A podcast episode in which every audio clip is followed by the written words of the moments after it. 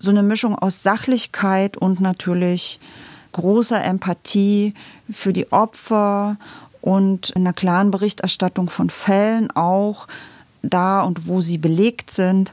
Das ist jetzt für mich die Marschrichtung. Hinter der Geschichte. Der wöchentliche Podcast für Freunde der Zeit. Glauben und Zweifeln, so heißt in der Zeit jenes Ressort, das sich mit Fragen der Religion und Theologie befasst. In diesen Wochen geht es vor allem um das Zweifeln, um den Zweifel an der Integrität der Kirche, der Deutschen Bischofskonferenz, der katholischen Priester. Immer mehr wird bekannt, wie systematisch der Missbrauch Minderjähriger seit Jahrzehnten vertuscht wurde, weltweit. Liebe Freundinnen und Freunde der Zeit, in unserer heutigen Podcast-Folge über die Geschichte hinter der Geschichte soll es darum gehen, wie man über einen solchen Skandal berichtet. Wie recherchiert man die Geschichten der Täter und Opfer? Wie trifft man da den richtigen Ton? Mein Name ist Annalena Scholz, ich bin Redakteurin im Chancenressort und freue mich, dass Sie zuhören. Herzlich willkommen. Bei mir sitzt Evelyn Finger. Sie leitet das Ressort Glauben und Zweifeln und befasst sich seit Jahren mit dem Thema Missbrauch in der Kirche. Hallo Evelyn. Guten Morgen. Evelyn, vor mir liegt die aktuelle Ausgabe der neuen Zeit. Die Tinte ist kaum trocken und man kann gleich vorne auf der Seite 1 einen Leitartikel von dir lesen, in dem du kommentierst, die katholische Kirche müsse sich endlich ihren Verbrechen stellen. Du recherchierst seit langer Zeit zu diesem Thema. Seit wann eigentlich genau? Ja, ehrlich gesagt, das Missbrauchsthema beschäftigt uns, seit es das Ressort gibt. Wir haben Glauben und Zweifeln im Jahr 2010 gegründet, Anfang des Jahres. Und womit wir gar nicht gerechnet hatten, als wir das Ressort geplant haben, war, dass wir gleich in so einen Sturm hineingeraten. Also die meisten werden sich sicher erinnern, damals hat Klaus Mertes, der Jesuit, der Schulleiter war am Canisius-Kolleg, dort Missbrauchsfälle öffentlich gemacht, die ihm als Schulleiter gemeldet worden waren von Betroffenen. Und sobald er angefangen hat, öffentlich zu machen, kam heraus, dass es sehr, sehr, sehr viel mehr Fälle gab, als jeder zuvor befürchtet hätte. Das betraf nicht nur die katholische Kirche dann in den darauffolgenden Jahren, aber die katholische Kirche stand damals schon sehr im Fokus der Aufmerksamkeit. Und jetzt, ja, eskaliert das Missbrauchsthema mit Blick auf die katholische Kirche wieder, weil in Pennsylvania Mitte August ein großer Bericht einer Grand Jury herausgekommen ist, die für diesen US-Bundesstaat gezeigt hat, wie viel Missbrauchstaten, wie viel Betroffene, wie viel Priestertäter es gegeben hat über 70 Jahre hinweg. Das war eine grandiose Untersuchung, weil sie erstmals oder als eine der wenigen unabhängig war und die Bistümer wirklich ihre Archive offengelegt haben. Bereits in der Ausgabe von vergangener Woche, in der Zeit Nummer 38, hast du über die Missbrauchsstudie der Deutschen Bischofskonferenz berichtet, also das Thema nochmal nach Deutschland geholt. Und in dieser Studie wurde eben erstmals untersucht, wie viele Kleriker sich des Missbrauchs schuldig gemacht haben. Diese Studie wird ja erst kommende Woche vorgestellt. Du hast sie aber schon vorab einsehen und daraus berichten können. Wie läuft denn eigentlich so eine Vorab-Einsicht ab? Wie kommst du an solch unveröffentlichtes Material? Spielt dir das jemand zu? Oder wo holst du es her? Naja, also ehrlich gesagt, es war ein Leak, beziehungsweise wir hatten mehrere Leaks, die sich dann zusammengesetzt haben zur kompletten Studie. Und das kann ich nicht sagen, wo ich das her habe. Das ist Quellenschutz. Man kann auch mit Recht Einwände haben dagegen, dass wir so etwas vorab veröffentlichen. Wir haben das vorher sehr genau besprochen und das für und wieder erörtert. Wir heißt in dem Fall der Chefredakteur Giovanni Di Lorenzo, unser Investigativchef Holger Stark, Mitglied der Chefredaktion und ich. Und das Hauptargument, es zu machen, trotz vieler Einwände, die ich auch hatte, gegen meinen eigenen Scoop, also unter uns Presseleuten ist es natürlich ein Scoop, sowas zu haben, haben wir dann Ja gesagt, vor allen Dingen mit dem Argument, dass diese Studie in ihrer ganzen Anlage durchaus problematisch ist, weil die Bistümer, die Bischöfe ermitteln sich quasi selbst. Die Studie zeigt ja, dass Akten vernichtet wurden, dass es Vertuschung von Missbrauchstaten, also Vertuschung von Verbrechen gab, damit auch Strafvereitelung. Es hat aber keiner der Studienmacher jemals eine Originalakte aus den Bistümern gesehen. Das ist der große, große Unterschied zur Grand Jury in Amerika. Die Bischofskonferenz hat sich entschieden, das so zu machen und keine unabhängigen Staatsanwälte in ihre Archive zu lassen. Und das ist ein kritischer Punkt, wo wir aus unserer medialen Sicht sagen würden oder auch aus der Sicht der vierten Gewalt, die Presse ja sein soll. Die Bischofskonferenz in Deutschland hat versucht, äh, die Ergebnisse der Aufarbeitung ihrer eigenen Schuld zu kontrollieren. Und da sagen wir als Presse, wir sind hier zwar nicht der Richter über alles, aber wir haben auch eine Kontrollfunktion. Und da hatten wir dann doch weniger Skrupel, zentrale Ergebnisse des Papiers zu veröffentlichen, als sie nicht zu veröffentlichen. Du deutest eigentlich da schon so einen bestimmten Konflikt oder vielleicht eine Gratwanderung an, denn du bist dir darauf angewiesen, mit Vertretern der Kirche permanent in gutem Kontakt zu stehen. Du willst, dass sie dich involvieren, wenn was passiert, dir Einblicke geben oder Interviews oder dir sogar Material zuspielen. Du musst aber auch unabhängig sein, kritisch berichten, investigativ. Und dann sind da ja auch noch die Opfer, über deren Erlebnisse man vielleicht in besonders sensiblem Ton schreiben muss. Wie balancierst du das aus? Fühlst du dich da manchmal in so einem Konflikt zwischen diesen ganzen Parteien? Ja, das ist also natürlich nicht einfach. Natürlich habe ich drüber nachgedacht, was das heißt, wenn wir jetzt leaken für bestimmte Kontakte. Man erinnert sich vielleicht an Vati-Leaks vor einigen Jahren im Sommer 2012. Da waren Dokumente im Vatikan öffentlich geworden, Geheimdokumente, aber querbeet, alles Mögliche, auch durchaus geleakt mit politischer Intention, die letztlich mit dazu geführt haben, dass Papst Benedikt zurückgetreten ist. Also das Thema Leaken ist in der Kirche durchaus auch negativ besetzt. Das ist mir natürlich bewusst. Das ist schwierig. Also ich habe gegenüber unseren seriösen und guten Auskunftgebern in der Kirche vorab dann auch oder parallel zu unserer Veröffentlichung versucht zu argumentieren, warum wir das tun. Und die Reaktionen waren überwiegend sehr gut, verständnisvoll für die Rolle, die wir da haben. Was die eigene Agenda betrifft, wird es immer dann ganz einfach, wenn man auf Betroffene schaut. Also hier sind es Betroffene von Missbrauch. Das ist besonders schlimm, wenn man sich nochmal klar macht, dass es da wirklich oftmals um wirkliche Vergewaltigung von Kindern geht, über einen langen Zeitraum zum Teil, in aller möglicher Form, wirklich schlimme Verbrechen und um die, ich würde es so formulieren, verbrecherische Vertuschung dieser Verbrechen. Wenn man da drauf guckt, auf Fälle schaut, dann ist man plötzlich wieder ganz klar, ja, dann weiß man eigentlich, was man zu tun hat als Beobachter. Wichtig ist dabei nicht, in meinen Augen nicht zu überziehen. Also es gab auch Betroffene, die haben nach unserer ersten Veröffentlichung gesagt, sie waren enttäuscht, weil ihnen das nicht scharf genug war. Wir haben uns aber ganz klar im ersten Schritt auch entschieden, jetzt das ist keine Polemik, sondern es geht erstmal darum zu sagen, was ist, möglichst sachlich. Das, der gleiche Text wurde aber bewertet, kirchenintern dann auch von Kirchenvertretern, mit denen wir eigentlich einen guten Kontakt haben, als grandioser Verriss der Studie. Also so weit gespreizt ist dann das Urteil. Das kennen wir natürlich aus anderen Zusammenhängen auch. Bei jeder Theaterrezension ist das so, ja. Mal ein ganz harmloser Bereich. Also man muss in der jetzigen schlimmen Gemengelage wirklich schauen, dass die Vorwürfe, die man erhebt, zutreffen. Die Sachen sind sowieso schon schlimm genug und dass man sich nicht beteiligt an dem, was jetzt leider innerhalb der Kirche auch passiert, nämlich einem Machtkampf, auch mit Hilfe von Falschinformationen bestimmter Fraktionen gegen andere.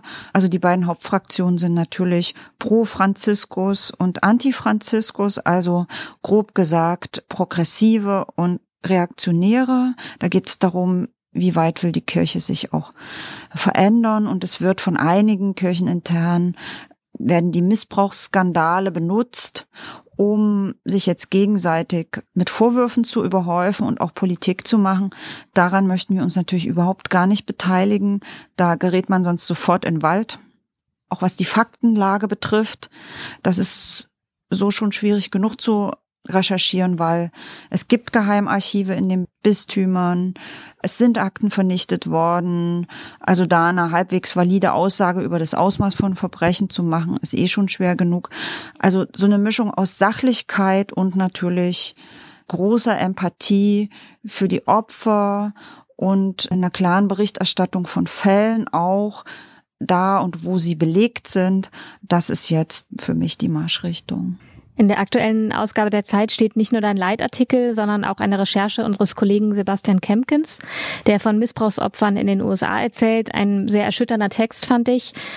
Daran steht ein interessanter Satz gleich am Anfang, dass sich nämlich das gesellschaftliche Klima verändert habe und dass Aufklärung plötzlich möglich wird. Warum ist das so? Und würdest du sagen, dass die Medien in den letzten Jahrzehnten oder Jahren eigentlich zu zögerlich waren, richtig zu recherchieren und Fälle aufzudecken?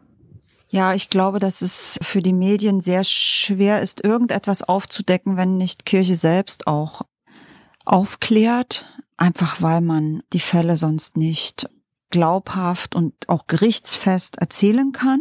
Wir haben natürlich immer auch Fälle berichtet, wo wir nur die Informationen der Opfer erstmal hatten und dann immer konfrontiert und versucht auszurecherchieren. Was hat sich gedreht? Also dieser wirklich sehr lesenswerte Report von meinem jungen Kollegen Sebastian Kempkens aus Amerika, der drei Betroffene von Missbrauch besucht hat und auch versucht hat, mit einem Täter zu reden, der zeigt, dass es einen Bewusstseinswandel gegeben hat. Ich würde das so begründen. Also erstens, Missbrauch ist ein schambesetztes Verbrechen. Es, lange Zeit war es so, dass man über diese Art Verbrechen gar nicht redete, also nur sehr im geschützten Raum, schon gar nicht in der Öffentlichkeit. Das hatte auch schwere Folgen für die Ahndung von Verbrechen. Also wir sehen das heute noch, vieles wird viel zu spät angezeigt, ja, weil Opfer sich oft auch schämen. Das halte ich für das, ja, bitterste, traurigste an dem Missbrauchsgeschehen im Nachgang. Es gibt einen anderen Umgang mit Sexualität, ein offeneres Sprechen darüber. Wir wissen, dass Libertinage im Bereich des Sexuellen nicht nur toll ist, man muss auch sagen, dass auch das zu Missbrauch führen kann und benutzt werden kann. Das wissen wir aus den, unter anderem aus den reformpädagogischen Einrichtungen, ja, die jetzt gerade nicht Thema sind, aber auch wieder Ende des Jahres Thema werden, wenn neue Studien kommen, ja. Was hat sich noch geändert? Ich glaube, dass die Kirche auch ein Bewusstsein davon entwickelt hat in den letzten Jahren, dass es besser ist, Fehler zuzugeben, als eigene Fehler zu leugnen, besonders wenn es schwerwiegende Fehler sind. Jetzt haben sie einen Papst, der sagt, ich bin fehlbar und bin Sünder. Das wusste man immer, aber das war bisher nicht die Geflogenheit, dass Päpste so etwas laut sagten und damit auch eine Absicht verfolgten für das Bild von Kirche. Und da geht es auch darum zu sagen, liebe Bischöfe, ihr seid Hirten und nicht, ihr seid nicht Moralapostel, ihr seid nicht die, die einen Moralkodex oktroyieren sollen. Also das sind alles so Faktoren, die zusammenkommen, würde ich sagen. Ich hoffe, dass wir jetzt nicht als Presse den Eindruck erwecken, kirchenfeindlich zu sein. Das ist ja oft ein, ein Abwehrargument auch. Das kann ich dann gut hören und ignorieren. Aber ich finde es wichtig, dass dieses Argument nicht zutrifft. Einfach damit das, was wir berichten und was an sich schon so schmerzlich ist, wirklich auch durchdringt und damit die Täter- und Vertuscherseite keine Handhabe hat, uns vorwerfen zu können, das sei ja alles so nicht, sondern viel weniger schlimm. Liebe Hörerinnen und Hörer, ich sitze gerade im Büro von Evelyn Finger und wir reden darüber, wie seit langer Zeit über den Missbrauch in der katholischen Kirche berichtet wird. Evelyn, ich habe mich gefragt, ob du eigentlich auch schon so eine Art Anlaufstelle geworden bist für Opfer, die sich an dich wenden und dir ihre Erlebnisse berichten, einfach weil sie wissen, dass du an diesem Thema dran bist, viele Kontakte hast und die Möglichkeit einzuordnen oder womöglich eben auch einen bestimmten medialen Druck aufzubauen. Ja, das ist so, die Vermutung ist richtig. Es melden sich bei uns jetzt natürlich Betroffene. Das ist ein einerseits schöner Effekt, weil wir natürlich helfen können, auch öffentlich zu sprechen, was für einige Opfer ganz, ganz wichtig ist nach langen Jahren des Schweigens, aber auch nach langen Jahren des gedeckelt werdens und bedroht werdens. Und man kann schon bei einigen auch sagen, des verteufelt werdens, ja.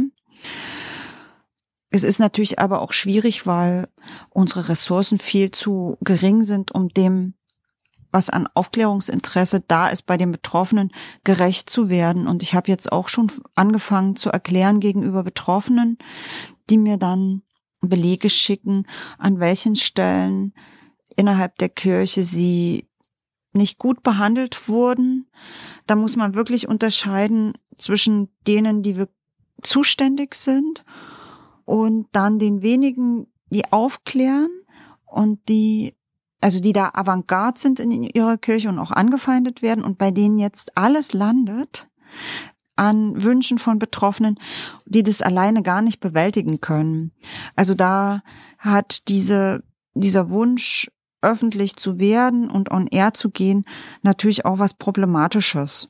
Ja, und also wir versuchen es einfach so gut wie möglich zu handeln, aber man muss sich auch einmal klar machen, das Ausmaß ist so groß, dass alle aufgerufen sind. Also Kirche als nicht nur als Hierarchie, besonders natürlich als Hierarchie, aber auch als Kirchenvolk und an der Stelle aufzuklären und auch alle Medien mh, hm, wirklich eine Verpflichtung haben, dieses Thema nicht reißerisch, aber in angemessener Größe auch zu setzen. Bist du da eigentlich selber fast im Kontakt mit den Opfern fast wie eine Art Seelsorgerin auch. Also es sind ja immer ganze Schicksale, die dahinter stehen. Also ich bin ja äh, weder Pfarrerin von Hause aus noch Theologin und bin so ein bisschen vorsichtig, mir das anzumaßen, als Germanistin jetzt Seelsorger sein zu wollen. Aber natürlich muss man mit maximalem Fingerspitzengefühl und mit großer Vorsicht vorgehen, wenn man mit Opfern spricht. Es muss ein Bewusstsein, dass das Reden darüber zwar befreiend sein kann, aber das Reden über schreckliche Gewalttaten und auch Demütigungen retraumatisierend sein kann. Da muss man dann zusammen mit den Betroffenen immer wieder versuchen, den Punkt zu finden, dass das nicht Grenzen überschreitet und zu belastend wird. Da rede ich noch gar nicht von dem Sprechen über die Gewalttaten selbst, was oftmals gar nicht nötig ist, weil jetzt viele Dinge auch gut belegt sind in den Akten. Ja, da muss ich also nicht als Journalist dann drin rumstochern. Das reicht schon, sich einmal klar zu machen, wie stark in dem einen oder anderen Fall vertuscht wurde, was passiert ist, als Betroffene versucht haben, Hilfe zu finden. Das war oftmals ganz, ganz schlimm. Die wurden dann zur Beichte geschickt oder es wurde ihnen gesagt, sie würden lügen und sie sollen den Pfarrer oder den Religionslehrer nicht diffamieren. Sie sollen die Kirche nicht diffamieren. Oftmals kam es dann nochmal zu einem zweiten, dritten, vielfachen Missbrauch in der Folge dessen, dass Opfer versucht haben zu sprechen. Also das muss man sich klar machen, wie man, bevor man mit Opfern spricht. Und dann sieht man miteinander, wie weit man da kommt. Und natürlich ist das alles also höchst unerfreulich und traurig auch. Manche Themen kann man ja ganz gut im Büro lassen, wenn man abends nach Hause geht. Die Missbrauchsgeschichten aber sind aufwühlend. Ich vermute, dass sich das verfolgt. Ich kann Ihnen, liebe Hörerinnen und Hörer, auch sagen, die letzte E-Mail von dir, Evelyn, kam gestern Nacht irgendwann. Und jetzt sitzen wir schon wieder am nächsten Tag und ich sehe, dein Schreibtisch ist voll. Wie sehr beschäftigt dich das? Verändert das vielleicht auch deinen persönlichen Blick auf die Kirche? Also die letzte Frage ist am einfachsten zu beantworten. Wenn ich mit dem zu tun habe, was an Verbrechen innerhalb von Kirche passiert ist, auch an Schulen, dann bin ich äh, sehr dankbar dafür, dass ich in meiner Kindheit und Jugend das große Glück, muss man was sagen, hatte, die positive Seite einfach nur zu erleben. Ja, umso mehr glaube ich, dass, dass wir, die wir da nicht verletzt worden, in der Pflicht sind, an der Seite derer zu stehen, die maximal verletzt wurden. Das empört mich auch sehr. Also die Empörung nehme ich mit nach Hause. Die Traurigkeit auch über bestimmte Fälle, die man sich einfach gar nicht ausmalen kann, ja. Was passiert, wenn eine junge, gutgläubige Nonne vergewaltigt wird und sich dann ihre Ordensoberin offenbart und dann noch für dieses sich offenbaren bestraft wird, das ist, ja, das ist dann gut, wenn man das zu Hause auch nochmal besprechen kann und nicht alleine damit sitzt. Das ist wichtig.